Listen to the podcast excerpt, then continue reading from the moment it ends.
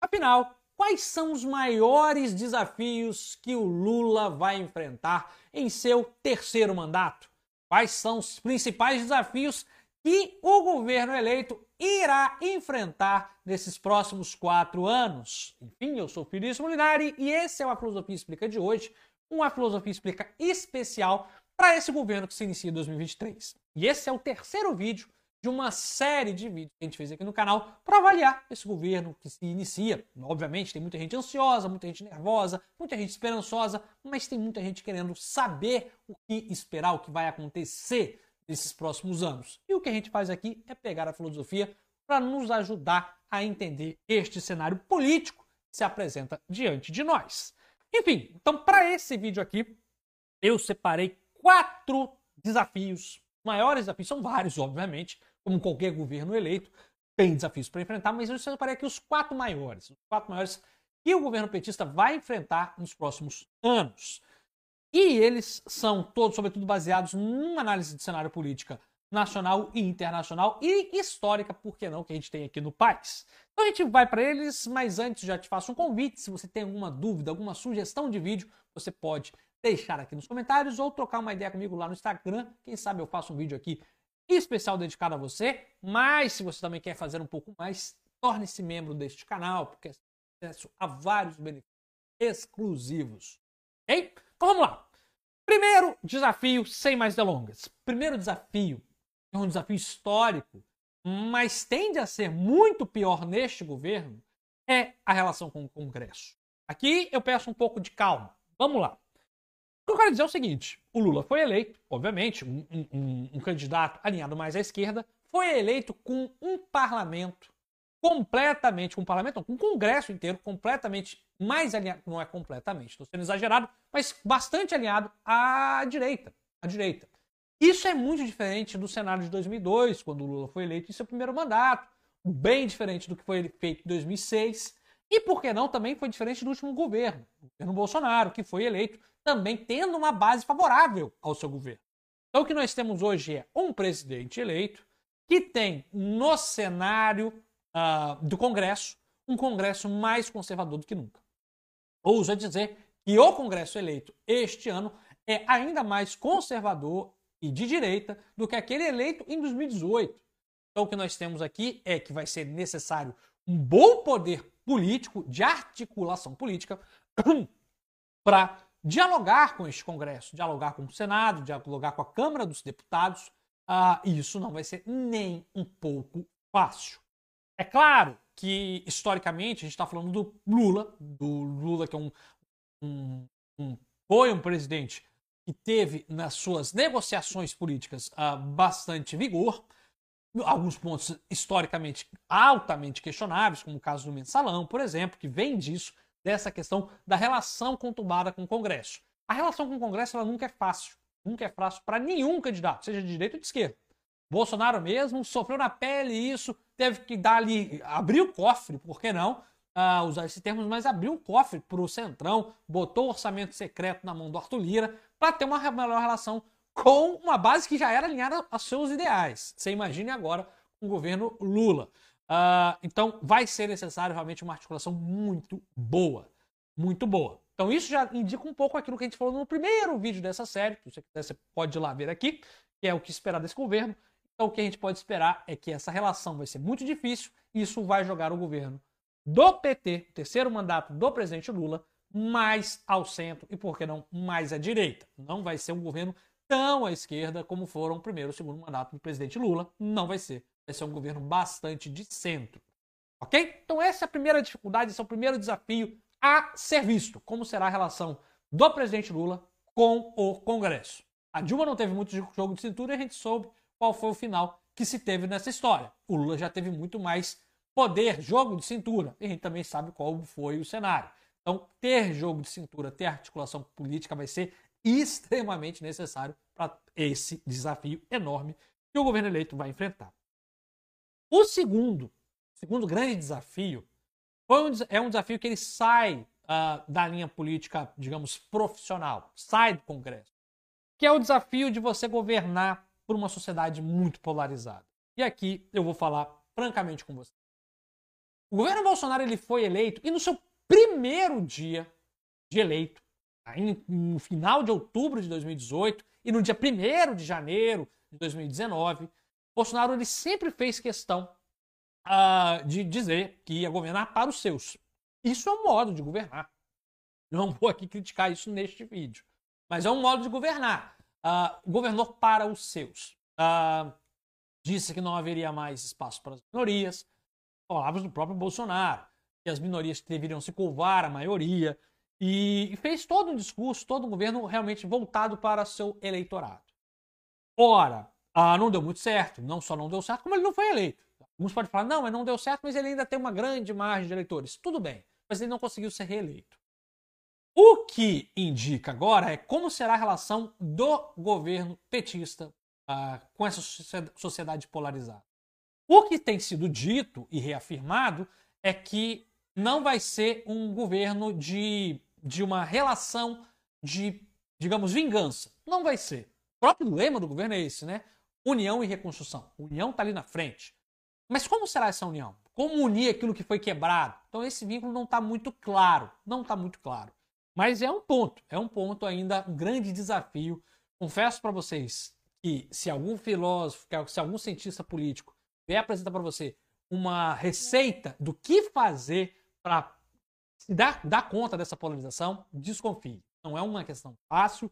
Eu mesmo tenho algumas ideias, mas longe de, ser, de ter uma certeza de como tratar esse ponto que é tão delicado, a nossa sociedade ainda está muito polarizada, as feridas ainda estão abertas e vai demorar ainda para cicatrizar. Como que vai ser essa relação é um dos desafios que o governo do PT tem na mão. Tem na mão. A gente já viu até na posse que há ali pelo menos um direcionamento, uh, um aceno uma parte do eleitorado uh, bolsonarista. O Lula disse que não vai governar só para quem votou nele, vai governar para 200 milhões de brasileiros, ou seja, vai governar para todos. Enfim, pelo menos no discurso a gente já tem uma diferença muito grande do Bolsonaro, e praticamente no seu discurso disse que governaria para os seus, o Lula já fala que vai governar para todos. Veremos na prática como ele vai lidar com essa polarização. Então esse é o segundo desafio. Terceiro desafio, ele é extremamente complexo e, ao meu ver, hum, eu não tenho muita esperança de que o governo vá fazer coisas muito boas, ou pelo menos que eu esperava que fossem boas nessa área, que é a área das Forças Armadas na política. Esse eixo. Um desafio que o governo atual vai ter as Forças Armadas, nos últimos anos, se tornaram atuantes na política brasileira. O próprio fato de ter pessoas se manifestando em frente a quartéis é o maior exemplo disso. O próprio fato de você ter vários generais ah, no governo Bolsonaro é um outro exemplo disso. Sejamos claros, Peguemos qualquer manual de política constitucional, política internacional e até mesmo de política liberal. As Forças Armadas não são um poder político. Por que, elas não são um poder político? Simples, porque você não. Poder político pressupõe equilíbrio de forças, equilíbrio de diálogo. ok? Então você tem um diálogo, por exemplo, do judiciário com o executivo, do executivo com o legislativo e do legislativo com o judiciário. Há um equilíbrio de forças. Se alguém está com arma na mão, que são as Forças Armadas, não há equilíbrio. E por que não há equilíbrio? Porque você não tem uma, uma, um diálogo equilibrado com quem tem todo o armamento do país na mão. Não há um equilíbrio. Então, essa tese, uh, que foi até por alguns chamadas de teses, uh, de teses Vilas Boanas, né, do general Vilas Boas, de que as Forças Armadas seriam um poder moderador, isso não existe. Não é um moderador, poder moderador, porque você não tem como dar o poder de moderação para quem tem arma na mão. Não, não tem moderação possível que, que, faça isso. Né? Então, como que o governo ah, vai dar conta disso? Vai colocar, de, de fato, as Forças Armadas no seu devido lugar, que é subjugadas aos três poderes? Forças Armadas constitucionalmente são subjugadas, né? elas, elas ficam uh, subjúdice, elas ficam sob, sob a custódia dos três poderes. Elas têm que se curvar perante os três poderes. Ela não é um quarto poder, não existe. Então, vai ser dito isso explicitamente? Olha, eu não acredito. Eu sei que é delicado, eu esperava. O governo já fez uma boa, uma boa escolha de botar um, um, um civil e não militar como, como ministro de defesa mas eu acho que ali, na queda de braço, historicamente, pelo que o PT fez, sempre foi uma pedra no sapato. Eu acho que nós não Não podemos esperar muita coisa disso, não. Volto a falar, para qualquer um que é liberal, para qualquer um que é social-democrata, para qualquer um que tem uh, ojeriza ditaduras uh, militares, colocar as Forças Armadas em seu devido lugar é fundamental. E isso não é uma pauta menor, isso é um desafio que esse governo vai ter.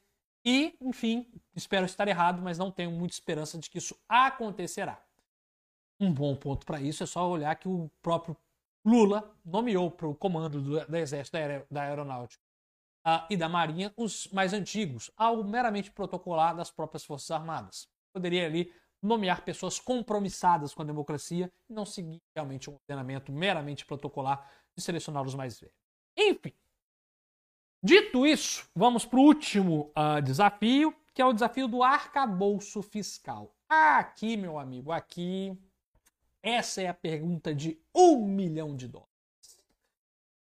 Bom, o cenário econômico não é bom. Se nós compararmos o primeiro governo do Lula e o segundo governo do Lula com esse terceiro que se inicia, ele se inicia com uma bomba fiscal, ele se inicia ah, com uma grande dificuldade de orçamento. Então, você conseguir equilibrar as contas públicas com os programas sociais, isso não vai ser fácil de ser feito. Não vai ser fácil. Porque há uma necessidade de melhoria e de aumento dos programas sociais, de melhoria desses incentivos, mas ao mesmo tempo há uma, uma necessidade de maior arrecadação por parte do Estado. As contas do, Estado, do, próprio Estado brasileiro está ali, digamos, batendo cabeça, não, não, está no vermelho. A conta não bate, não fecha. Então é, vai ser preciso uma reforma tributária, uma reforma fiscal. Como isso será feito? Hum, aqui a gente vai. Vai ser um momento complicado. Muito complicado porque Volto a falar, quem tem fome tem pressa. Fome tem pressa. Mas o mercado, o mercado não costuma ter pressa. O mercado costuma visar o lucro e não se importar muito se as pessoas estão morrendo de fome. Não é a visão aqui de alguém alinhado à esquerda ou à direita. Isso é a visão real. O mercado visa lucro.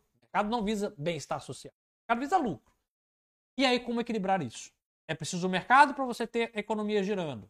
Mas também é preciso cuidar das pessoas e para isso você precisa do mercado equacionar. Isso vai ser extremamente desafiador e já se acena como desafiador, como o próprio, por exemplo, o Haddad, uh, um ministro, embora ligado a pautas liberais, mas mais nacional desenvolvimentista, contra a Simone Tebet. Embora eles façam parte do mesmo grupo, a Tebet é muito mais liberal. Mais impostos, menos impostos, maiores tributos, menores tributos, como vai ser a reforma fiscal do PT, isso tudo é algo que a gente vai ver não vai ser fácil. Então, o que, que a gente tem? A relação com o Congresso, muito, um tema muito espinhoso. Encarar uma sociedade completamente polarizada. Isso é muito complicado porque qualquer escorregão, você está com 50, por 50 com 50. Vamos, vamos aqui arredondar. Então, você tem metade da população votou no Lula, metade votou no Bolsonaro. Ou, se você quiser, metade votou contra Bolsonaro, metade votou contra o Lula. Qualquer escorregão do Lula ele perde a eleição? Como é que ele vai lidar com essa sociedade polarizada? É possível pôr um fim a essa polarização, porque senão o país não vai para frente. Isso é extremamente complicado. Terceiro ponto, as Forças Armadas. A gente vai continuar convivendo com perigo, com a iminência, com barulho de, uma, de um possível golpe. É preciso colocar aqueles, não são todos, mas aqueles das Forças Armadas que têm intenções golpistas em seus devidos lugares, ah, porque essa sombra de um possível golpe ela não pode nunca nunca existir. E sejamos sensatos, essa sombra, essa fumaça, ela foi existente nesse ano de 2022, esse ano que acabou, ah, mas muitos tiveram medo real deste golpe. Então, isso não pode nunca acontecer. Mas, então, vai ser aí um outro desafio. E, por fim, a política fiscal. Como equilibrar maior arrecadação com maior investimento ah, em programas sociais. Arcabouço fiscal sem o teto de gastos, o que, é que vai vir no lugar do teto de gastos, quais serão os, as políticas públicas e da onde vai sair o dinheiro. Esse é um grande desafio que a gente vai ver. Tenho certeza que, pelo menos um cenário, um indicativo nos próximos três meses, nos 100 dias. Vamos ver. Independente de quem tem sido, tenha sido eleito, se fosse o Lula ou o Bolsonaro, o que sempre nos resta é esperar que o governo seja bom. Porque a gente já passou por muitas coisas muito difíceis nos últimos anos. Então, o país como um todo precisa respirar tempos melhores. E é isso que a gente deseja, esse governo eleito. Uh, e é isso que eu espero que você também deseja, seja de direita ou de esquerda, nós desejamos um país, não só um governo, mas um país mais tranquilo, um país economicamente melhor, um país socialmente mais responsável e igualitário. E esse é o último vídeo de uma série de vídeos que a gente fez aqui para o canal para analisar esse governo eleito uh, do PT, esse terceiro mandato do governo Lula. Se você quiser ver os outros dois vídeos, é só buscar aqui no canal e você tem ali os dois vídeos falando sobre educação e sobre o que esperar desse governo. Mas é isso, eu sou o Felício Molinari, vou ficando por aqui. Tchau, tchau. Até a próxima.